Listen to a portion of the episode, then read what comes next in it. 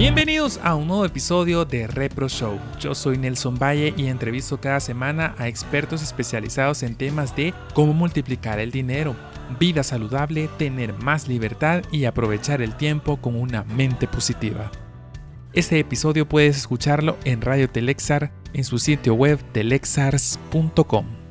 En el episodio de hoy tenemos como invitada a Carla Velázquez que nos hablará del tema Quiero tener vocación de atleta el cual con su experiencia en campeonatos internacionales como México DF Ferrocarrilero 2018 en la categoría de bikini, también Cancún Diamond Cup 2019 en la categoría de bikini y diversas competencias que ha tenido en la Federación Salvadoreña de Físico-Culturismo de El Salvador. Vamos a aprender muchísimo. Bienvenida a Repro Show, Carla Velázquez. Muchas gracias, eh, Nelson, por la invitación de verdad que va a ser un gusto para mí poder compartirles un poco de, mi experiencia en el deporte.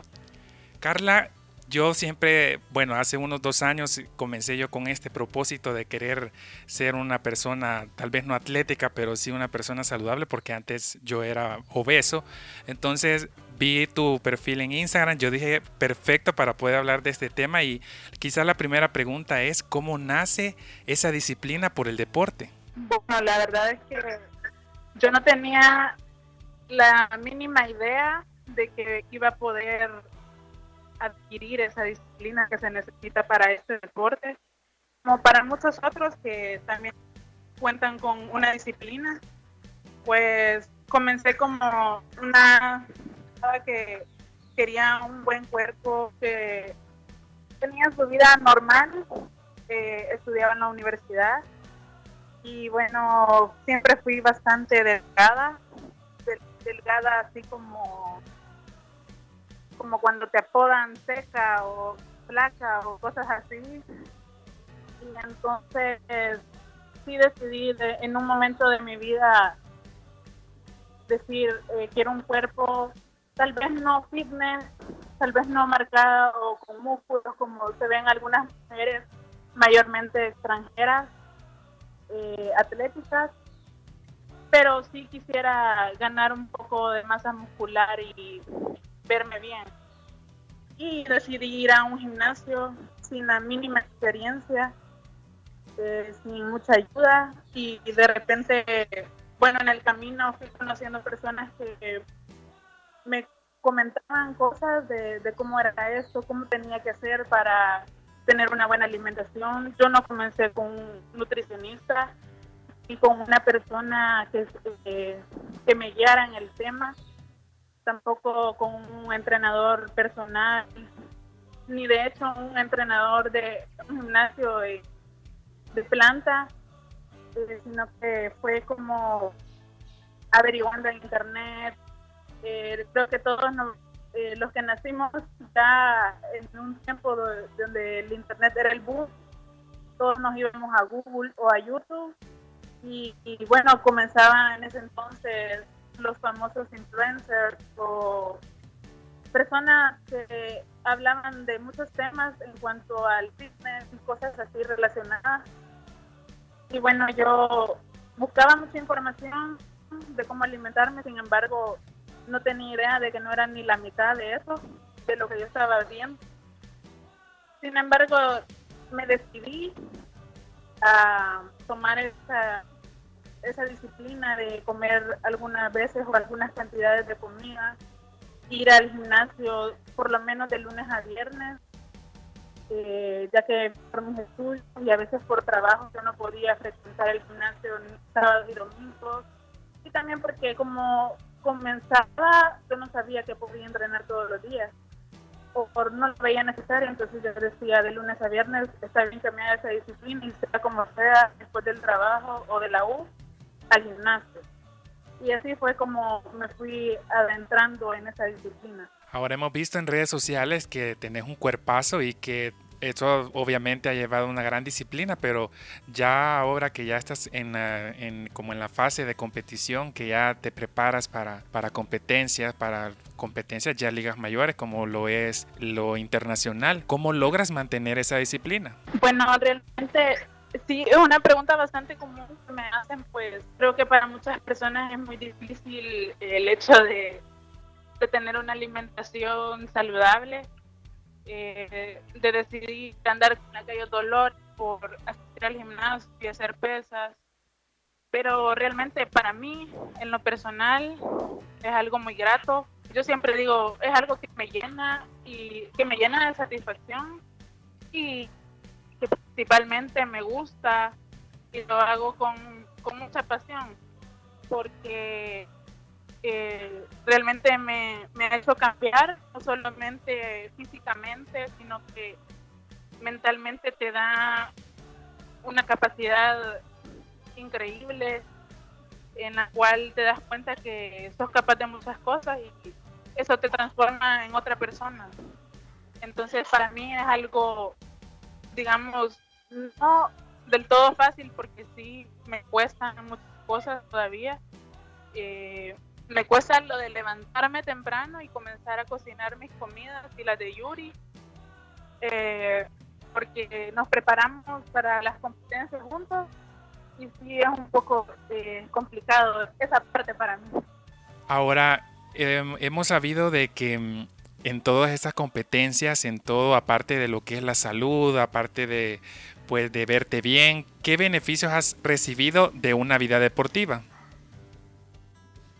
Bueno, si hablamos de beneficios propios, eh, como lo mencioné anteriormente, pues me da mucha satisfacción mi, mi cambio físico y mental. Pero si hablamos de obtener algo económico o algo, no sé, algún reconocimiento o algo así, pues eh, muchas personas, incluso mis papás, eh, no estaban muy de acuerdo al inicio de, que yo me adentrara en este deporte, pues siempre me preguntaban, ¿y qué te, qué te dan? ¿Qué ¿Te dan algún premio o, o algo? Y les decía, bueno, nos dan un trofeo, ya sea de primero, segundo, tercer lugar, o incluso en algunas competencias premian hasta el sexto lugar. Eh, pero premio económico en El Salvador son muy raras las competencias, quizás una y el año, o si no ninguna. Internacionales sí he escuchado que hay un, una cantidad económica bastante justa, se podría decir, eh, de reconocimiento al, a, los, a, los, campeones del primero al segundo lugar, perdón, del primero al tercer lugar. Eh, sin embargo, en la mayoría de competencias es más que todo el logro de el reconocimiento de ser el, un cuerpo bastante estético y armónico y todas las cosas que las características que se necesitan para competir o estar en una competencia internacional. Entonces, realmente es más que todo eso, un reconocimiento a nivel internacional de quizás demostrar que en El Salvador hay potencial. Hemos hablado de, de cómo también quieras o no, es, es una vida que, que, como tú dices, es de bastante sacrificio económico porque tienes que gastar en la dieta, tienes que gastar en gimnasio, tienes que, que gastar en, en suplementos. Eh, pero ¿consideras que la vida fitness es una vida sacrificada y a la vez muy vanidosa? Bueno, creo que la mayoría no está acostumbrado a, quizás ver que alguien haga tanto sacrificio por verse bien. Bueno, considero yo en lo personal que para mí no es un sacrificio así como que, ay, no, voy a la tortura porque ya no voy a poder comer lo que yo quiero, ya no, ya no se vale decir, hoy no voy a entrenar, etcétera, sino que es sacrificada porque sí cuesta mucho la voluntad de, como por ejemplo a mí, levantarme a las 6 de la mañana para empezar a cocinar ocho comidas para todo el día o la mitad dependiendo de lo que ese día vaya a ser. Ocho comidas. Eh, ocho comidas mías y no, de son Yuri. cinco. O sea que en total son 16. Ah, por, por, por la de Yuri también, ¿verdad? Ajá. Ah, yo porque eso que son cinco, que yo entienda, pues, los nutricionistas dejan cinco, cinco comidas, ¿verdad? Sí, sí, lo que pasa es que como nosotros nos preparamos para una competencia, eh, la alimentación de un atleta es distinta a la de una persona que nada más se cuida por salud, eh, por estar bien o por verse bien o sentirse bien. Entonces, de un, un atleta como que demanda más eh, de, de alimentación balanceada. Siempre hemos escuchado que, por ejemplo, en el gimnasio, ah, es que él ha de tomar suplementos, se inyecta, o esto solo lo hacen por porque se quieren ver bien. ¿Crees que la, la vida fitness es muy vanidosa? En lo personal, no lo creo así. Eh, bueno, realmente al inicio, cuando yo comenzaba así en el, a ir al gimnasio, porque en mi vida antes había ido, yo comencé a ir cuando tenía 19 años, 20 años por ahí. Ya estaba en la universidad y recuerdo que mi mamá me decía, ¿y por qué vas al gimnasio todos los días? Y así estás bien, estás bien, eh, delgada, ¿por qué te sacrificas tanto? Me decía así, yo te, yo te miro bien, estás bonita así, no vayas todos los días. Y de repente en el gimnasio habían algunas señoras o algunas conocidas que, que me decían cosas similares y bueno, de alguna manera creo que no las personas tenemos la cultura acá en el país de que el cuidarse físicamente no solamente es algo vanidoso, para muchos sí lo podría ser. Y entiendo por qué lo creen así, pero creo que es algo más allá de eso en cuanto a ser un atleta de, de este deporte, del psicoculturismo. Pues nosotros no lo hacemos por vanidad, sino que lo hacemos por un objetivo. Y el objetivo es tener un cuerpo o tratar de alcanzar un cuerpo bastante estético, eh, armónico, digamos, sí perfecto, porque no, quizás no es posible la perfección, pero un cuerpo eh, físicamente casi perfecto. Similar a la perfección. Similar a la perfección. Por ahí se habla del Atlas, que fue inventado, si no me equivoco, por Albert Einstein, si no, si no me equivoco, o por Da Vinci, no, no recuerdo bien. Da Vinci pero, ajá, Da Vinci. Entonces, él creo que tuvo la idea de que podía ser un cuerpo estético, físicamente perfecto. Entonces nosotros buscamos esa perfección, no por vanidad, sino, ni por egocentrismo.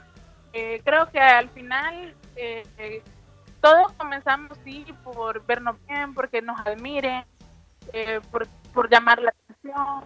Posiblemente muchos comencemos con ese objetivo. Pero a medida que vas adentrando más en el deporte, te das cuenta que son muchas cosas eh, que llegan a cambiar tu mentalidad, tu forma de ser y adquirir una disciplina no solamente en el deporte, sino en tu vida. Y realmente te vuelve mejor persona, que no es solamente vanidad, sino algo más, más profundo más artístico y, que realmente puede cambiar a una persona para bien.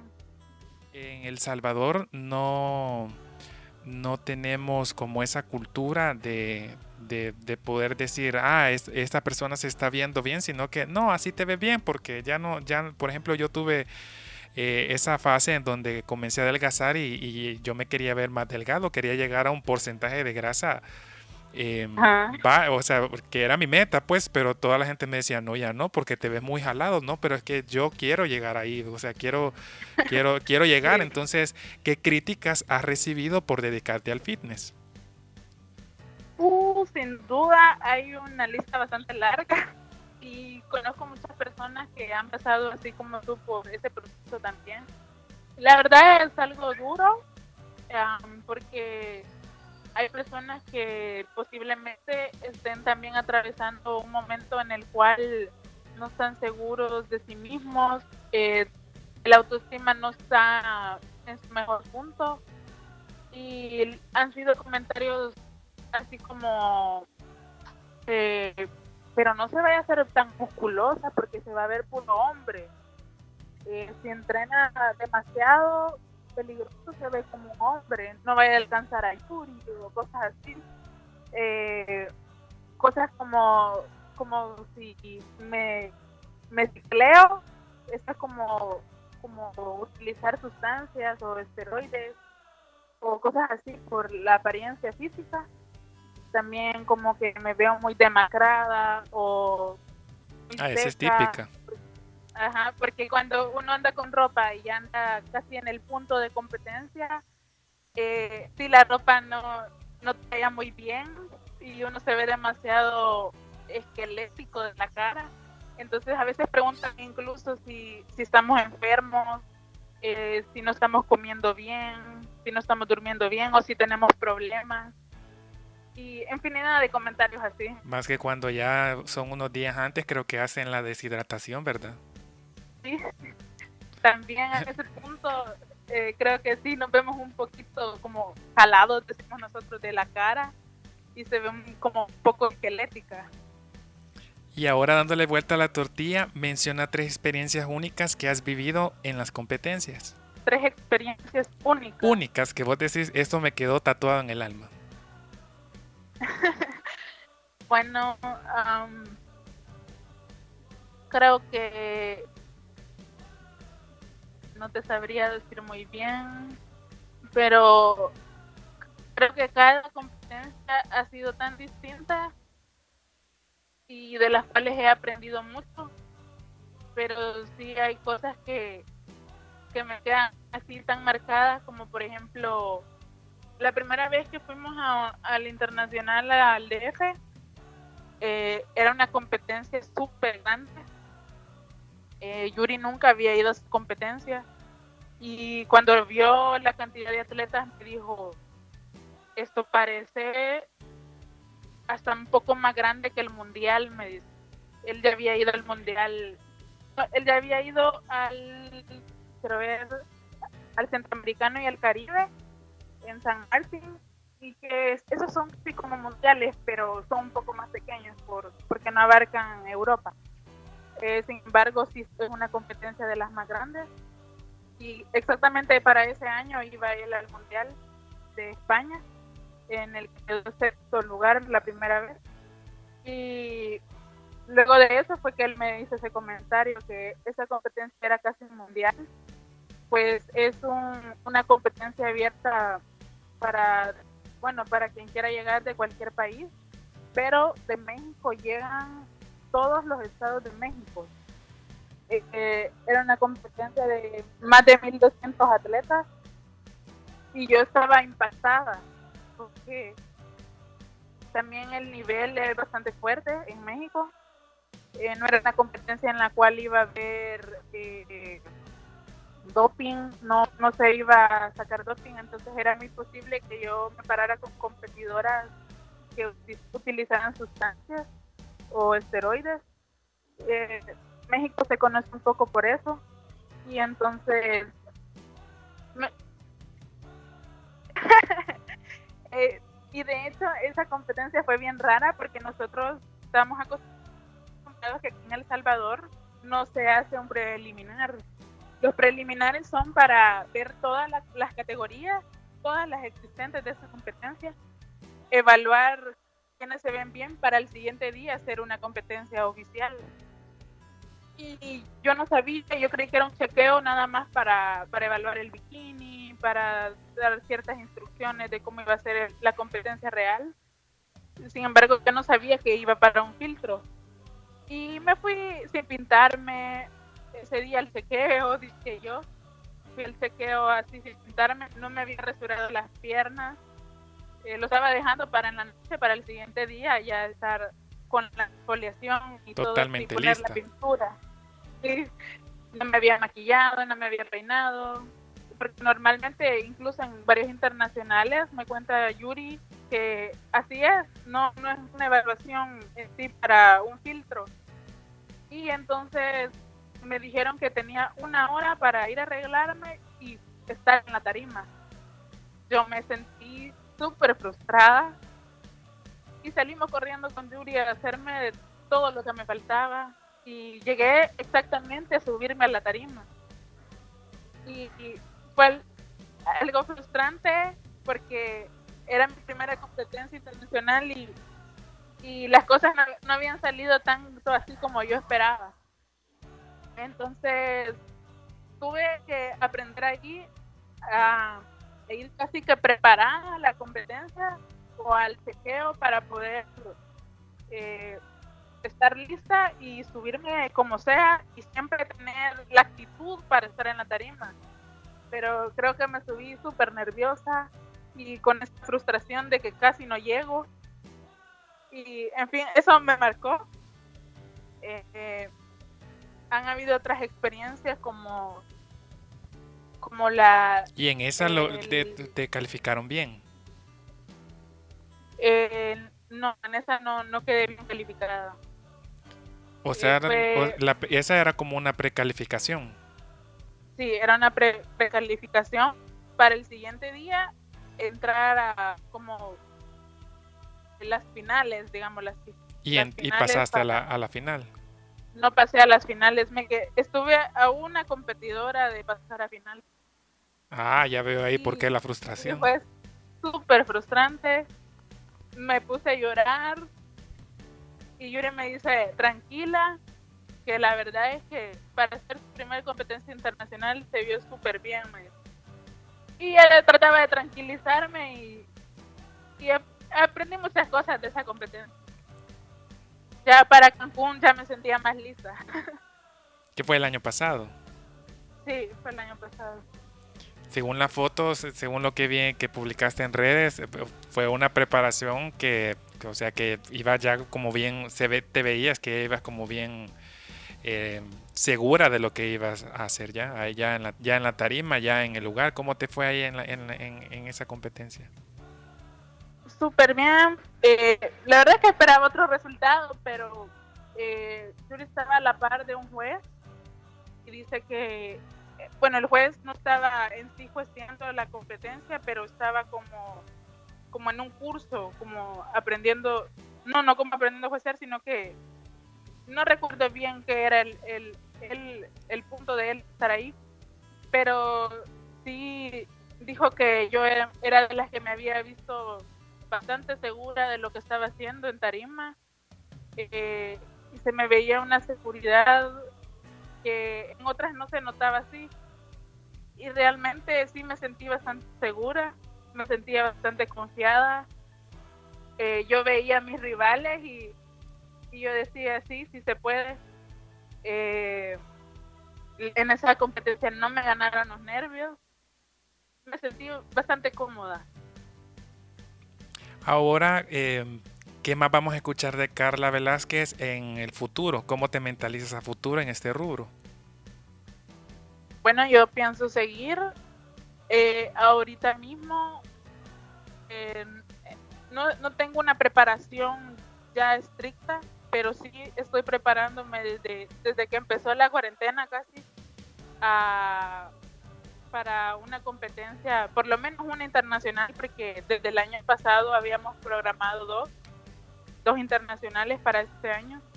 Sin embargo, por lo mismo se cancelaron eh, dos de las que las dos que tenía previstas eh, sin embargo, una ya tiene fecha, una de esas dos. Nuevamente, hace poco le, pusieron fecha. Eh, la otra no he visto que haya aparecido todavía en el calendario de la IFBB Internacional, pero sí pienso seguir intentando el, luchar el primer lugar. pienso seguir defendiendo mi título nacional por ahorita soy la... Fui el año pasado tres veces campeona nacional de la categoría 1.63. Así que la de diciembre no pude competir porque como fui a Cancún, cuando regresé a la semana era la competencia, yo había soltado dieta y había retenido demasiado líquido, entonces sentí que no llegaba, así que no pude defender mi título final el fin del año Así que este año pienso seguir luchando esos nacionales. Y como les mencionaba, la, internacional también a tener un mejor resultado este año y rankear entre el top 3 en un internacional. ¿Qué consejo le das a todas las personas con obesidad que quieren salir de eso? Porque por lo general uno dice, uno que uno, bueno, yo te digo, yo porque estuve en los dos lados, primero porque que uno dice, no, es imposible, jamás voy a, adelgazar a como yo quisiera o como o verme como la otra persona, pero ya cuando ya pasé, ya di el salto, tal vez no de atleta, pero sí ya como ya una persona normal, de un peso normal, uno dice, ah, esto ya se va viendo como un hábito, pero de la vista, de la, de la experiencia de un atleta como tú, ¿qué consejo le das a las personas para salir de la obesidad? Bueno, que, que sí se puede, realmente uno a veces que se, se pone en el plan de no puedo o no es posible. Y realmente eh, no es posible con una mentalidad eh, derrotista o mediocre, aunque se oye bastante fuerte, eh, pero es la realidad.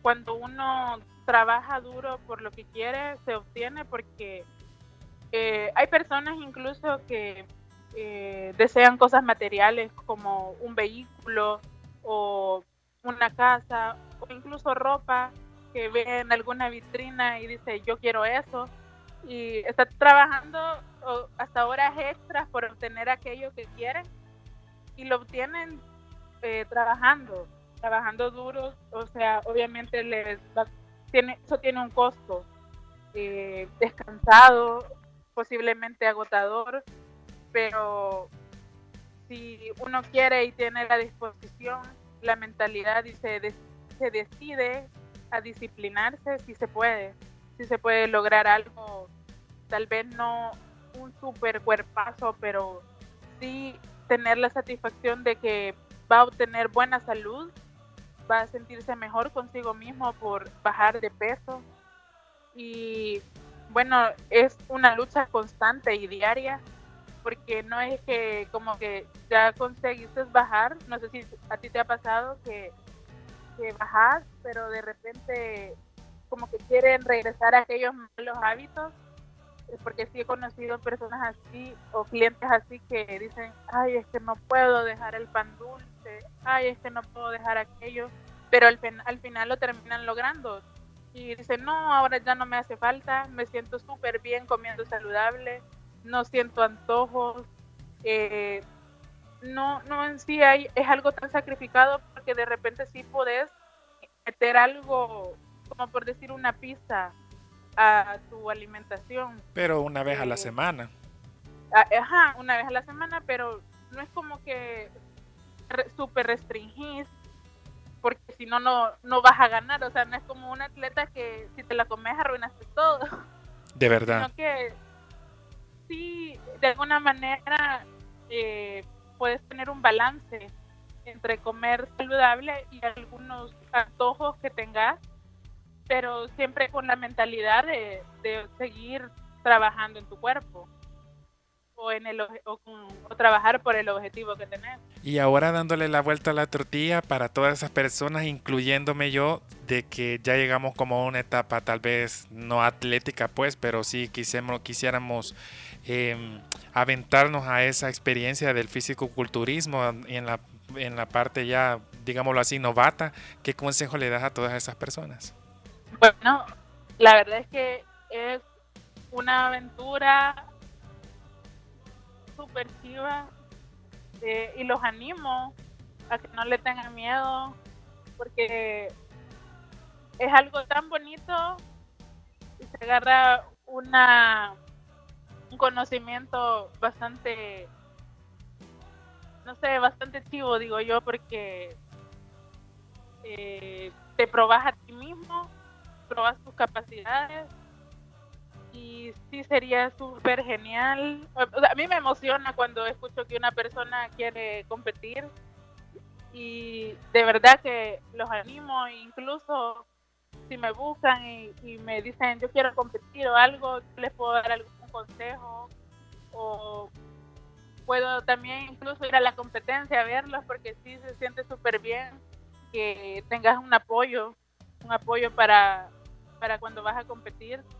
Te da un poco de paz mental te sentís mejor. Así que sí, animo a esas personas a que intenten probar, no que se queden así si no quieren compitiendo siempre, pero sí sería súper chivo y los invito a ir a la federación a que a que puedan intentar, a que lo guíen un poquito mejor también, porque sí, ellos te ayudan con, incluso a veces con tu proceso o eh, también con comentarios sobre cómo puedes hacer para las, cosas que necesitas para, para estar ya en la competencia. En Repro Show siempre tenemos una pregunta sorpresa y esta pregunta es, si el día de hoy mueres, ¿cómo te gustaría ser recordada? bueno, eh, a mí me emociona cuando me dicen que soy una, una persona que motivo.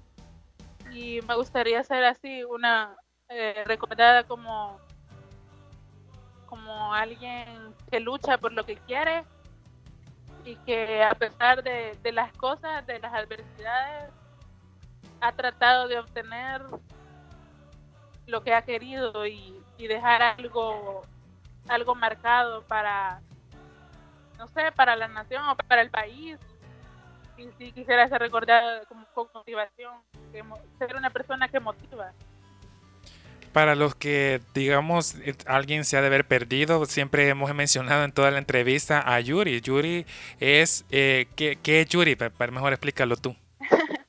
Yuri es mi pareja. Eh, tenemos ya casi cinco años juntos.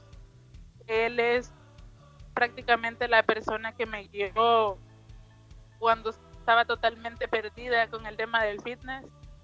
Eh, más bien fue la persona que me terminó de impulsar para que yo compitiera por primera vez.